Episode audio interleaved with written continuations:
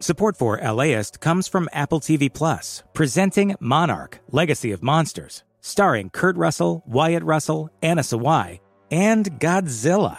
Two siblings follow in their father's footsteps to uncover his involvement with Monarch, a secretive organization connected to Godzilla. TV Line says this series is incredible, and Empire roars that it's epic. Following this podcast, you can hear remarks by father and son acting duo Kurt Russell and Wyatt Russell and executive producer Chris Black. More on Monarch Legacy of Monsters at fyc.appletvplus.com.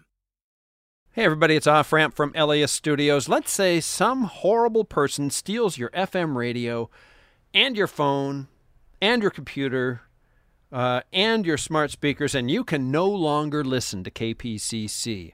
So you get in your car, which uh, is a 1972 Gran Torino, and all it has is an AM radio because you never got the FM adapter put in there.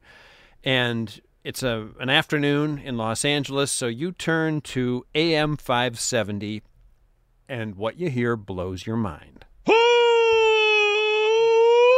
I'm, I'm going to have to get a little more analysis out of you there, Matt. I have to get a little bit more. All right, then let's just get down to Wayno. Wayno, what are you? That is the basis for this 2014 off ramp interview with Petros Papadakis, one half of the show, Petros and Money, which you really should listen to because it's not just a sports show, it's uh, just an amazing, mind blowing experience. Here's the piece from 2014. Matt has to be incredibly talented because you know I'm going at a thousand directions at any given time, and it's it's really hard to keep up, you know. And he does it brilliantly because you know he's smarter than me. It's nine years of me screaming, you know, at him till his hair flies off. You know, I mean, it's a lot. Wayno, what do you make of the injury down there? Ah! 17 13 Texas. I don't listen to the show a lot, but when I do, I think, my God, that poor man. It's not fair, but it's the show. Did, did you at one point say to Patt Morrison, "Oh, don't worry, Patt, I'll use my inside voice"? Uh, yeah, well, I get that sometimes. You know, I'm not always super loud in real life. You know, at- home, I'm actually because I perform so much every day. I'm actually pretty, pretty quiet, reserved person. But when I get to work, I I get it going, and you know, I. I don't know why I ended up talking so loud to start with on radio, other than the fact that I think people that know speech can recognize that I have a lisp. I mean, I have a mm. pretty heavy lisp. My tongue is too big for my mouth. So when I first started in radio, you know, if I talked at a higher level, I realized it wasn't as pronounced when I heard it on the air, which was excruciating to hear my own voice on the air. Still is. For me, it's like it's easier to sing loud. I can't sing softly. I can sing loud. And you have no future in indie rock. You know, you got to be able to sing quietly and, and, and demurely. I'm struggling.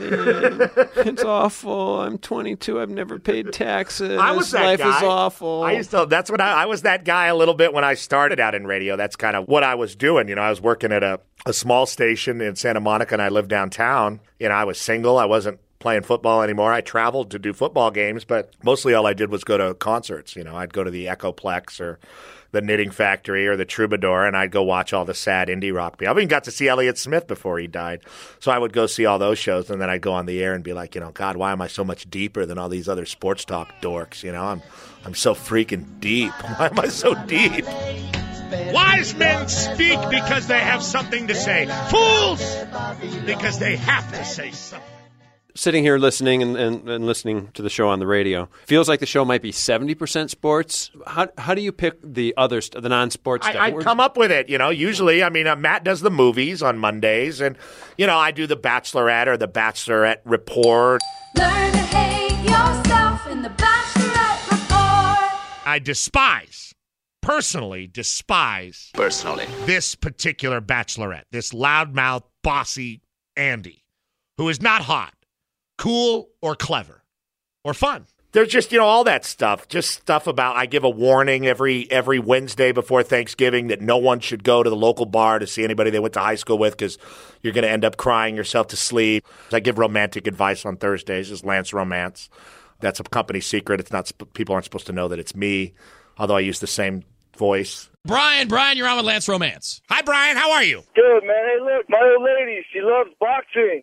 But when it comes to baseball or any other kind of sport, she always changes the channel. How do I get my old lady to like the sports that I like? You can't. you know, we dedicate a whole Friday show every Friday to uh, the Lloyd Bridges character in Sea Hunt. Because it's a Frogman, Frogman? Friday. Frogman. I need the sea Frogman. because it teaches me. Frogman. Well, I've heard that some of the biggest shark in the world run off Puerto Blanco. I want one, Nelson. I also want to get a giant squid. because I like the I live by the ocean and I love water people, but I'm afraid of the water, so it's kind of a I don't know. We just do stuff like that and it develops on the show and we just keep doing it. So you've never focus grouped this show to death. No, no, and I frankly I don't care. I mean, I really don't. I mean, you know, we I do a show that we enjoy. You know, Matt and I come and we we have a good time. Tim and Ronnie, and we all put the show together and we make it, and then we leave. And you know, whatever it is, that's what it is. Were you a singing waiter? Uh, yeah, I was. A, I mean, I was an everything waiter. You know, I, I, we have no dignity. I grew up in a in a Greek restaurant that my father ran with his brother Tommy. The restaurant was older than me. It closed. Uh, I've been married five years. Closed four years ago. My dad's restaurant did. The Papadakis Tavern in San Pedro was open for almost forty years. Most of my education came from the restaurant. You know, growing up serving people, and I kind of feel that way about the radio show. You know, that it is a service you know, that we're serving our listeners to a certain degree, but I'm not very interested in what they want. It's- I'm kind of like a Greek waiter that tells you exactly what you're going to eat and brings it out, and if you don't like it, I don't care. What songs did you sing? Oh well, just all the you know, happy birthday, uh, happy birthday in Greek. Uh, my What's dad, what's Happy Birthday in Greek? it's just- I'm not going to sing that. He used to make me sing uh, "Making Whoopee." You know, when people had picture a little love nest down where the roses cling. You know, for an anniversary. I used to have to sing "Rags to Riches" by Tony Bennett for like big paying customers after the place cleared, and I have to have to rip my shirt open at the end for him. Yeah, I know I'd go from rags to riches. Yeah. If you would only say you care. It's screaming and yelling when people are half drunk, so everything's great and you smell like feta cheese. It's really something. Yeah, well, that's great. It reminds me of my one summer in Santorini. How was it? 1987. It? was wonderful in my memory, but we were so absolutely uh, uh, lonely for the U.S. yeah. First time away, and it was two months on Santorini. Could you imagine that now? I'd be like, oh my God. And there is not a Greek that calls it Santorini. Fira? Fira. Well done. Yeah, you were there for a while. We, we lived in a tomato sauce factory, old tomato sauce factory, at the end of the runway. There's an air base there. Yeah, see, now I was much younger in my life, but I remember one of the first trips we took to Greece when I was could really remember. I was five, and my dad had sent my mother, who's a white woman from Arcadia, out with uh, her three kids. I don't know, maybe to Greek her up or something. And we lived on top of an olive oil factory, believe it or not, in Kefalonia. I remember the exact same feeling as a five year old. You know, feeling alone, feeling lost, feeling like I'd never get back to America. I saw an 80 year old woman break the neck of a chicken with one hand and it was ready to eat in 20 minutes. I mean, just things that, you know, I'll never forget in my life, you know. And- She pick it up by the head and Oh, swing it around? Yeah, it was crazy. I was also attacked by an owl in a church. You know, crazy memories. I will just say we were about 100 feet from the beach, and it was a compound uh, populated by us and a bunch of Greek college students, and no clothes were worn. Yeah, and it was the 80s, so they probably smelled horrible and they No. weren't shaving. No, no, they were beautiful. That the word Adonis. Are you sure? Yes, I'm sure it's seared into my memory. See, I think of most Greeks naked as fire hazards. But, you know, then again, I mean, everybody has a different experience. So you didn't live like the Peter Gallagher, Santorini, summer lovers life? No, we didn't take pictures and we didn't fool around with anybody. Wow, that's what a waste of. I know that's what I'm. This is what I'm saying. Unbelievable. Are we the only two English majors with jobs? Probably. Uh, I was just an English major because I didn't expect to go to college at a Division One level. And when it happened, I got recruited and a bunch of scholarships, and all of a sudden, you know, I had to make decisions about my future that I didn't think I was going to have to make. And it's like, well, what, what could I do? Science and math and all those things have always escaped me and been really tedious for me. But I always was a reader.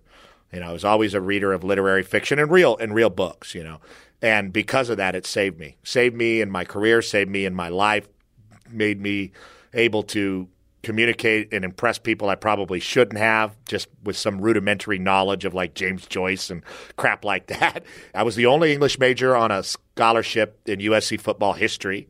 Thanks, man. Thank you. It's fun.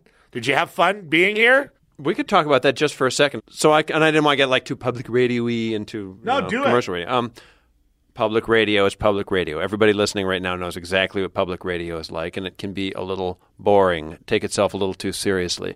Sitting in the in the studio here at Clear Channel for the Petros and Money show was fascinating. There's so much crazy stuff going on, but it's it's pure performance. It was it was kind of exhausting because it was so mind-blowingly different from what public radio is like. I'd like to think the show's different from anything out there. Yeah. And I, that makes me feel good because so much of, you know, what's done has been done and been done a thousand times. And, you know, the kind of show we do, we do it because we can. You know, we're comfortable with each other and we trust each other enough to kind of be joyful. There's references in there. There's some you're not going to get. There's some you are. There's some very obscure. There's some that are kind of lofty and there's some that are the lowest of the low, you know, but it's all kind of in there like a big cauldron. Thanks for being on off ramp. Well, it was my pleasure. Thanks for listening to me babble. Jordan Payton, yes, UCLA, and the Bruins now take the lead, 19-17 And the extra point to come, a 34-yard hookup, Neuheisel to Jordan Payton. Holy crap! All right, you got nothing to offer there, Matt. Let's go down to the sideline and Wayne Cook. What's cooking, Wayne? Ah! Oh my God! Look at my flat top. Petros Papadakis from my off ramp interview in 2014. Hey, thank you so much for listening to Off Ramp. We come to you from LAist Studios, and I'll catch you next week on the Off Ramp. This program is made possible in part by the Corporation for Public Broadcasting, a private corporation funded by the American people.